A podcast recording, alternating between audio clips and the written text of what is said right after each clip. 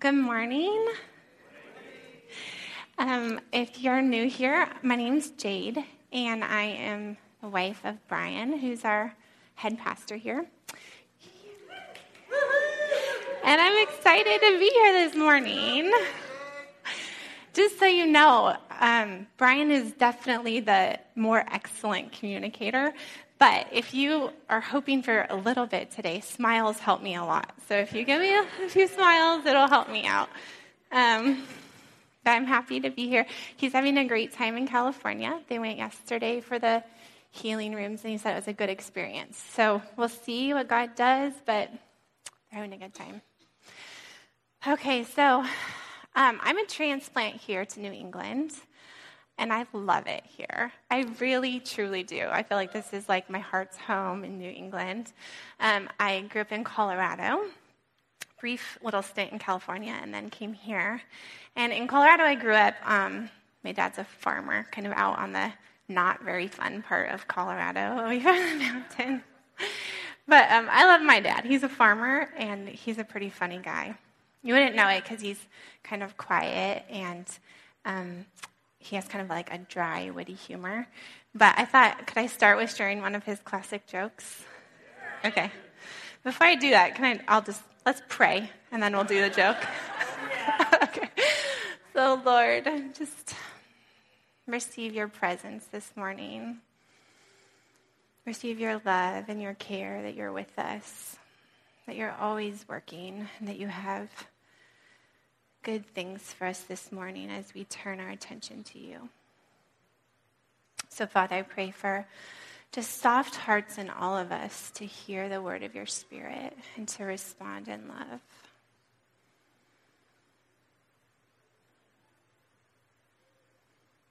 Thank you, Jesus. Amen. Okay, here's a Phil Vassa joke for you. Um, so there was a man who got stranded on a desert island. And after quite a few years, there was a helicopter rescue. And so they, they helicoptered down, they rescued him out, and they were airlifting him away. And as they were flying off, the rescuers said, Wow, we're like so happy you're okay. It's amazing you survived all these years. And they're looking down on his little island, and they see three huts and they say, "What's what? Tell us about your buildings. Like, what's that hut?" He goes, "That's my house." They go, "Okay, well, what's that one?" And they said, "He said, oh, that's my church." And they said, "Well, what's that one way over there?" And he said, "Well, that's my old church." okay, so not a diss on churches or on changing churches. But there is a reality that all of us have some sort of church story and there is a reality in churches that oftentimes people are hurt. There is a reality that, especially in the context of church, you're opening yourself up to people. You're becoming vulnerable. You're investing. And oftentimes, sometimes, you can be met with hurt from other people. They can let you down you can feel like you put yourself at their mercy and you got burned. This is, this is a reality, sadly. Um, there's a group called the Barna Group, and they do studies. And there was a study that they had that among unchurched adults in the US population, four out of 10 of them, so four out of 10 adults that don't go to church, said that they avoid churches because of their negative past experience with churches or with church people. So, four out of 10 don't go to church because they've been hurt by the church or by Christians. but it's not just church, right? It can be other areas too. You do the right thing, you open up to someone, or you invest in some something or someone, or you are vulnerable, you're in a relationship, you are doing the right things, and then you get hurt. You're at the mercy of someone else. They don't respond in a way that is good. This could be your job. You're doing the right thing. You're a hard worker. You show up. You're diligent. And yet you still have this boss who like makes it super hard for you or doesn't appreciate you or coworkers that are just horrible to work with. Or it could be your spouse. You are being faithful to them. You're loving them. You're doing your side of the relationship. And you can feel like you're at their mercy because they can decide to hurt you. It could be your roommate. It could be your family. It could be your kids. I'm like, Brian, we're going, we're talking about this. I'm like, Brian, as a mom, I'm like at the mercy of my children every moment of every day. I can be doing the right mom thing and be totally at their mercy. Always. Okay, but often this triggers a reaction in us. We have lots of triggers that we've talked about with complaining. But we're going to look at this trigger today the trigger of like, you're doing the right thing. You're being faithful. You are being honorable. And yet, it's not working out for you. So, where do we go with that? Often we can go to, like, God, you're not showing up for me. Where are you, God? Like, I'm doing the right thing here. You're not showing up. And the temptation is to give in to feeling hopeless or helpless or discouraged, impatient. People other people outside your control are keeping you from where you're supposed to be. So, this is the last series in our message, Complaining is the Devil. And we're going to look at a passage of scripture where the Israelites are wandering around in the desert and they get to deal with this question What do we do when we're trying to do the right thing and God doesn't seem to show up? So, can you turn with me if you want? It'll be on the screen. Numbers 21.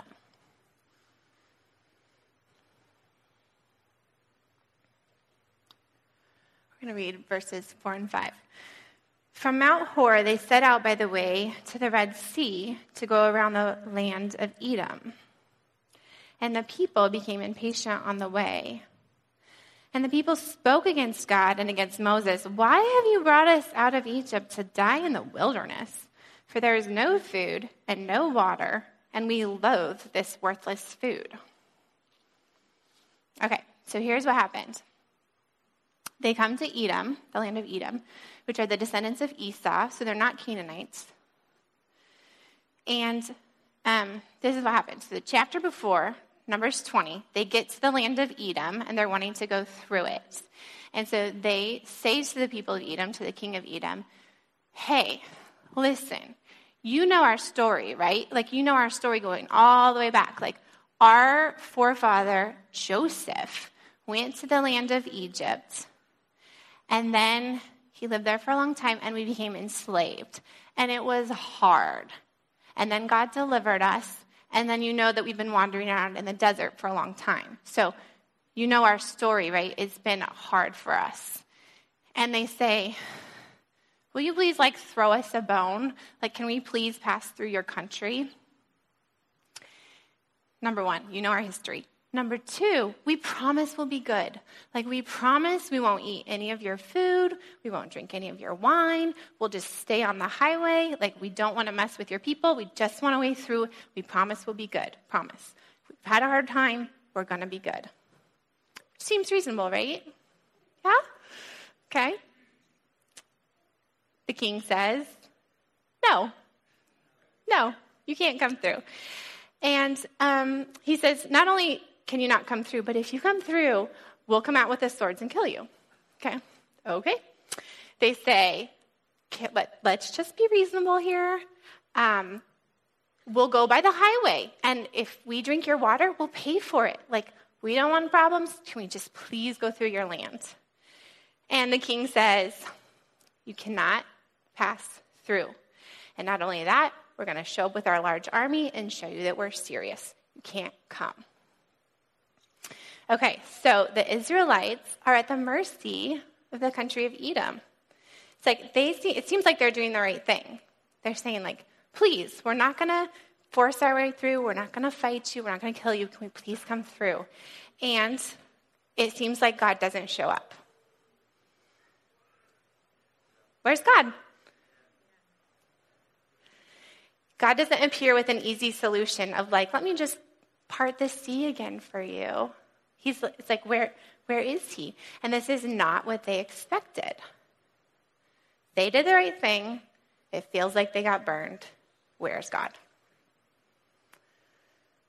So they had to go around Edom, which is not the path that they wanted to take. So, what happens when they feel hopeless, helpless, at the mercy of somebody else? They grow impatient, it says. They speak against God. They choose sin. And I thought this was so interesting, right? I'm like putting myself in their shoes and I'm ready to be like, those jerks, like those Edomites, why can't they just da da da da da? But did they do that? No, it's not against the people of Edom. Where does it go? They go back to their same root issue of like, God, you're not good to us. You're not taking care of us. Because it still has not been resolved in their hearts that God is for them and that He is with them and that He is good. And so any trigger that they have that makes it hard for them, they just run right back to that same place of like, God, you're the worst. You just never take care of us. And so that's what we see from them. And I love this. They're so illogical, right? Can we look at this again? It says, there's no food and there's no water, and we loathe this worthless food. It's like, wait, what food? Like, what food? You just said there's no food, and now you're saying it's worthless. So they're not even like reasonable in this, right? They're illogical. And um, I just think that this is something about complaining too. It like magnif- we like magnify our problems. Have you ever noticed that? It's like you're like in traffic for like 15 extra minutes and you get there and you're like, oh, it took like two hours. It's like, oh, two hours really? Or was it like really literally 15 minutes? Or I just love my kids are like, I am starving. Like, are you really starving? Or did you have like second breakfast like a half hour ago? yes, you did. And um, that's what we do when we complain often is we exaggerate. Like why do we do that? Because if we make the problem way bigger, we can justify I'm a victim. Like I'm really, really, really a victim. See how huge this inconvenience was for me? It's, it's so huge. We have to make it bigger to be bigger victims. But you see that they're, they're totally not connected to reality. We have no food, and the food you give us is worthless. So I know, like in, in sermons, I think you're not supposed to talk about your kids. I think that's like a rule. I'm totally going to. It's just, it's just my whole frame of the world right now. I'm a mom. Um, but kids are great at this. Like I said, it's like, like I said, like I'm starving. It's like, really? You don't have enough food to survive? Even though we like, they are, they are like hobbits. They have two breakfasts every morning because we just can't, we just can't make it. Or like, you know, like playing, we've played Uno with them for like a half an hour. And then we're like, this is the last game. It's time to go to bed. They're like, you never play with me. It's like, well, we, I just did for half hour. Um, but that's what we do when we complain, right? We just kind of get illogical and make it crazy. Okay, so let's see what they do next. Numbers 21, 6 through 7. Then the Lord sent fiery serpents among the people, and they bit the people, so that many people in Israel died. And the people came to Moses and said, We have sinned, for we have spoken against the Lord and against you. Pray to the Lord that he takes the serpents away from us. So Moses prayed for the people. So, in this series, we've looked at how complaining is like toxic poison. And here it becomes literal poison. They are poisoned because they chose to complain and to speak against God. so, part of this, perhaps, is just God taking away his supernatural protection of them. Because they're in the wilderness, and snakes are all over the wilderness. And so, up to this time, God has been protecting them from the natural curse of the world And so God says, okay, I'm just gonna, I'm just gonna lift that up. And so now it's like creation is almost at war against them because they have chosen to push God away. And this is what complaining does it always pushes. Complaining pushes. So complaining pushes back heaven. It says, I don't want you. And when, what happens when we push back heaven is we just invite darkness to come and fill that space. So they're pushing back, saying, God, you're terrible. We don't want you. And, and he, they're pushing back his protection and heaven, and the darkness and chaos comes and fills that, which is in, in where they are is snakes. Complaining pushes back God and says, "No thanks. I don't I don't want relationship with you."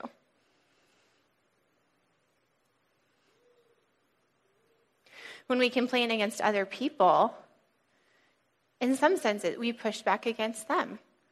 We, we, we are like stripping them of honor, and we're stripping them of their, even their personhood. And we're saying, I am declaring my independence of you. I don't need you in my life.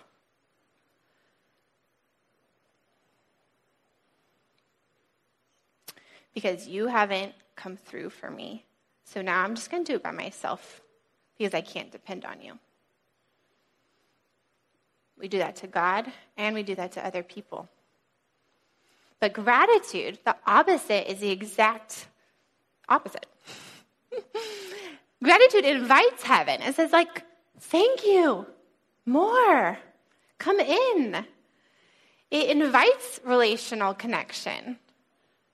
So, yesterday, when we were doing second breakfast, I had made Sam um, just some toast with butter and jelly. This kid loves carbs and he loves butter. It's like his love, seriously love language. And usually, usually don't do that for breakfast, but I'm like, it's second breakfast, brain's gone, whatevs. That's great. Butter and jelly, sure, you can have it. So I got him his butter and jelly toast, and then I had to go upstairs for a minute to do something. And something we've really, really, really been working on for like ever is you don't leave the table unless you ask to be excused. This has been like the biggest struggle ever. And so I'm upstairs, and all of a sudden, here comes Sam in the room. And I'm thinking, first, I'm thinking, you don't leave the table unless you're excused. Like, why can I not leave for one minute? And then the second thing I'm thinking is, oh, he just like took his plate over to the sink, and now he's done, and we can keep going. And it was neither one of those things he actually comes up to me and just like looks at me for a little bit. I'm like, yeah? Mama, thank you so much for the bread with butter and jelly. I just wanted to tell you thank you. And then back to his spot. And I was like, thank you, Lord. Like, as a parent, those moments, you're like, if I could have like 10 of those a day, everything would be perfect. like, I could do this really well. Those don't come around very often. But it was this sense of like him recognizing that I'm not just mom. Like, I'm not just mom who always gives, gives, gives, gives, gives. Like, it's not just, I'm not just the one whose job it is to make sure that everything in his life happens. It's like, mom is a person and mom chose to do this for me, and mom loves me. And he recognized that and wanted to acknowledge it to me. That's what gratitude is. It's saying, I see you, I recognize you, I'm focusing on this, and I'm honoring you.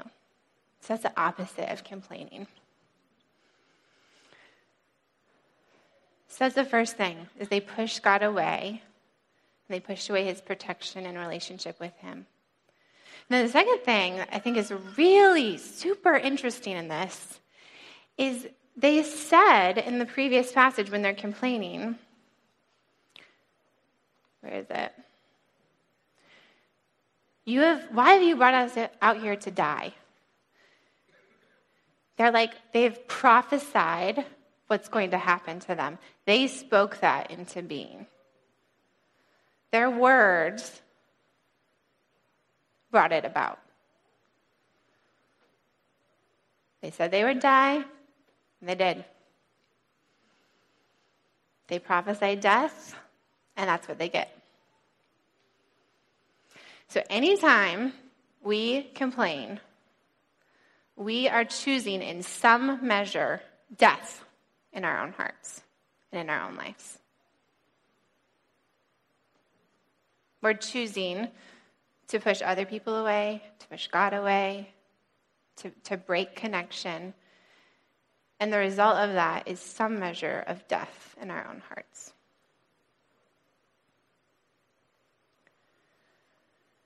Anytime we choose gratitude, or statements of faith, statements of belief, then we are speaking and affecting life. We have, I'm a resource person. I'm like, give me a resource and I can run with it. Like, I just need some handholds. And I think it was like maybe a year ago, Brian got this declarations book, which is by the, the, the author is the man who's doing our feast and fast, our Lenten feast and fast, so Steve Backlund. And this is a book called, it's called Declarations. It has 31 different chapters, so we do um, one a day in different areas of your life, and they're just statements of faith. And like not to be dramatic, but I feel like this has like totally changed my life. Like honestly. Because it has given me, it has built such faith in my heart about who I am and about who we are as a family and about who God is. And it has challenged me so much to be to it's almost like setting the bar so high for myself. So I just want to read a couple of these so you can kind of get a a taste of what they are. And when we, when, I, when we speak these, there's a sense of renewing our mind, of like changing what we believe. And then we're also agreeing with truth. We're saying, Yes, Lord, may it be so. This is a promise, and I'm going to believe it in faith, so it builds our faith. So I am an outrageously joyful person. I'm an outrageously joyful person. Speaking that out loud requires faith in my heart to say, okay, Lord, that is what you've said. The fruit of the Spirit is love, joy. So that's a fruit in my life because your Spirit lives in me. And if I'm not experiencing that right now, then I'm going to believe it for my future because that's who you said that I can be and who you have made me to be. And so I am an outrageously joyful person.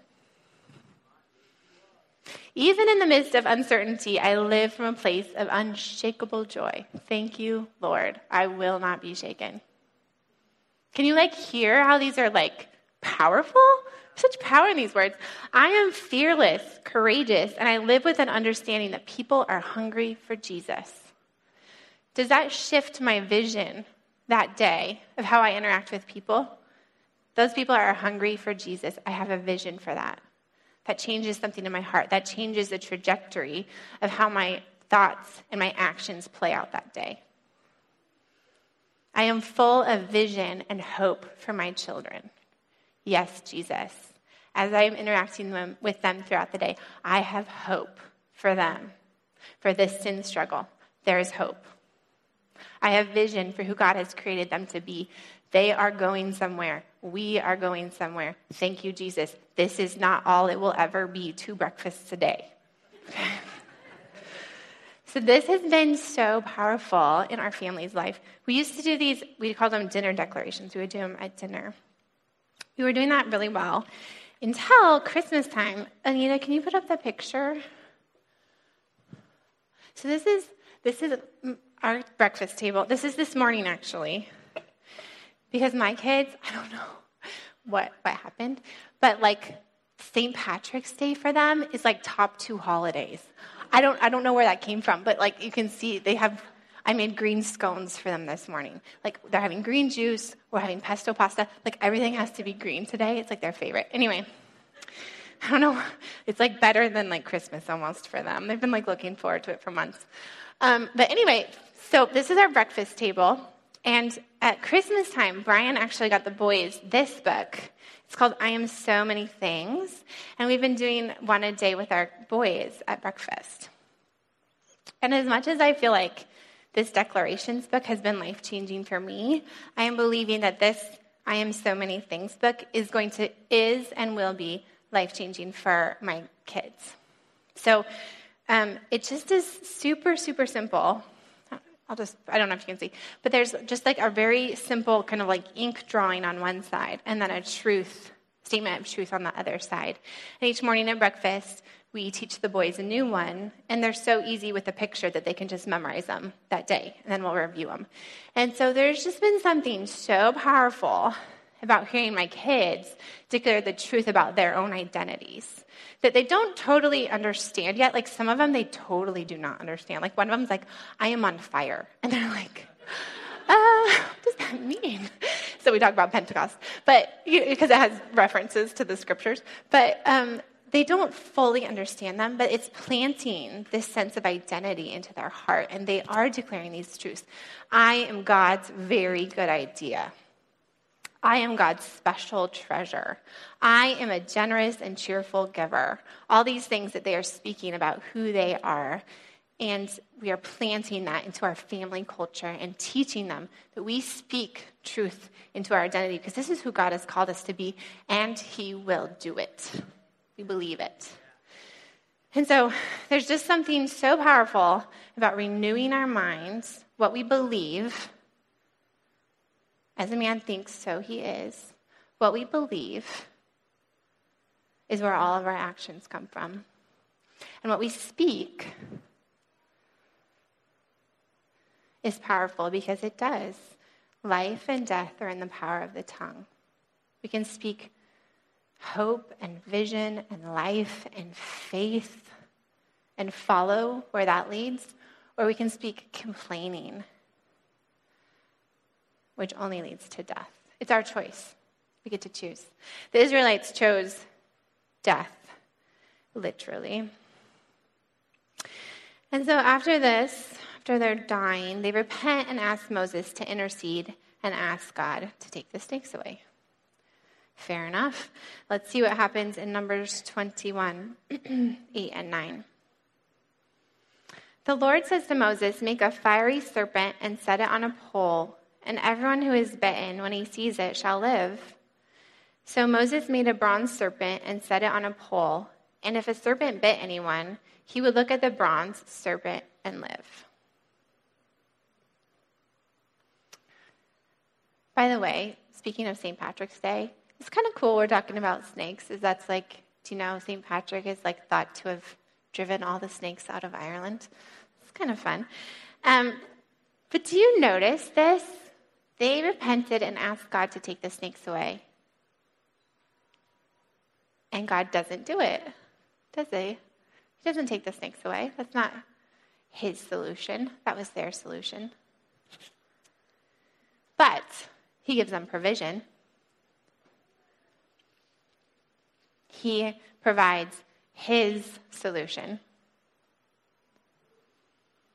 So God provides a snake on a pole and tells them if you look at it, you will live. Okay, what what is this? Which I think is where the medical profession, have you seen, you know, that um, their symbol is like the snake on a pole? It's kind of interesting. Okay, why a snake? Well, it's kind of interesting that the cure for the problem looks just like the problem. The problem is snakes, the cure is a snake. So the cure looks like the problem. Isn't that what Jesus did? We're the problem. Man is the problem. What was his remedy? He became a man.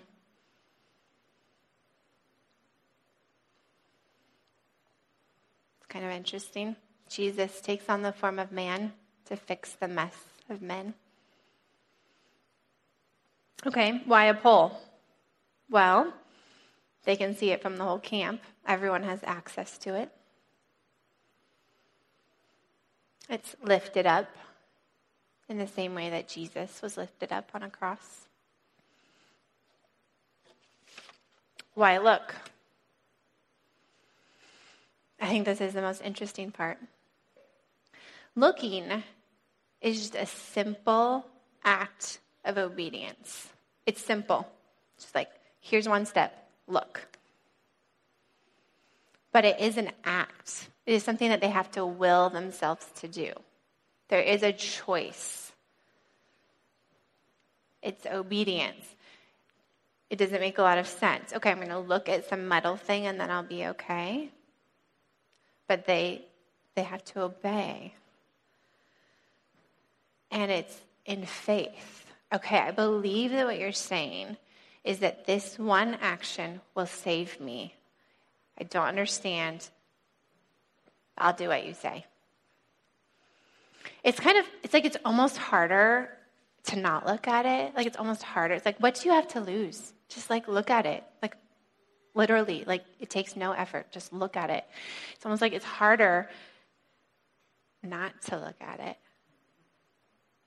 But there's something of looking at it where it's signifying, like, I will turn my whole attention and my whole focus and I will gaze. And in that moment, that's all I'm doing is a step of faith, a step of obedience. So, as we said, complaining is pushing away and turning against. But this is an act of, of like turning your posture towards, aligning yourself towards something, towards Jesus, towards his character, instead of attacking and pushing away. It's, a, it's like a reorientation of dependence, where complaining is saying, I don't need you. I will be independent because I can't count on you or you're not good to me. Declaring our independence. This is a declaration of dependence. They're looking at it saying, I need you. You are the only option. Looking at this snake, this is the only way I can get my need met. I am utterly surrendered and dependent. That's the posture.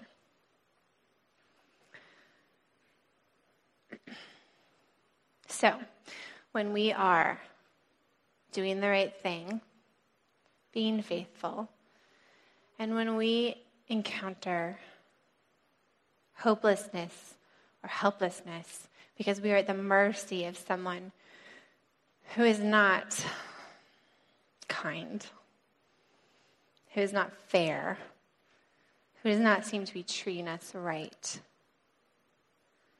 We look to Jesus. We look to Jesus and we remember the gospel, the whole gospel.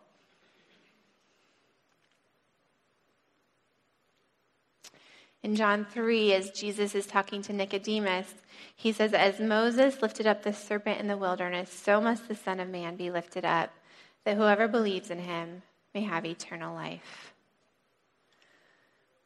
We have a greater measure than the Israelites did. We too have been bit by a snake and poisoned. This whole world was under a curse from, as my kids call it, the bad snake. He did poison the world.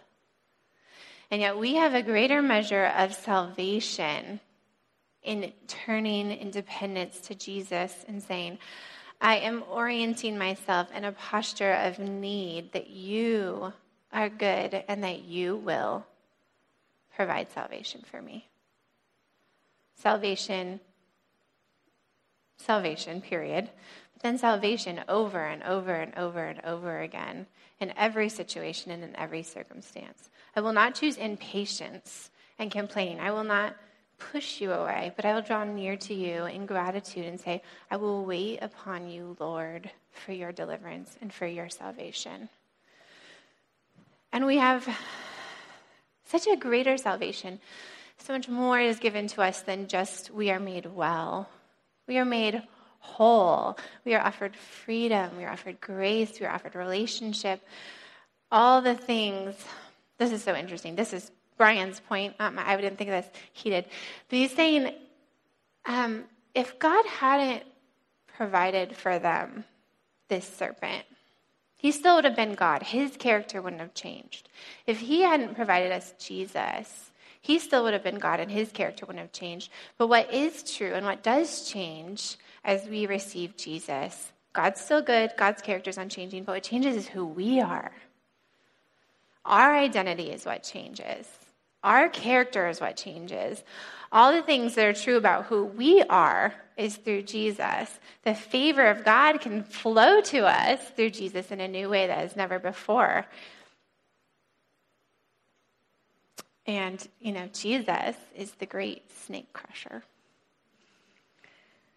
So as the band comes back up, um, what we can choose to believe, renewing our mind, and what we can choose to speak, declaring faith, is that we have access to all the promises of God.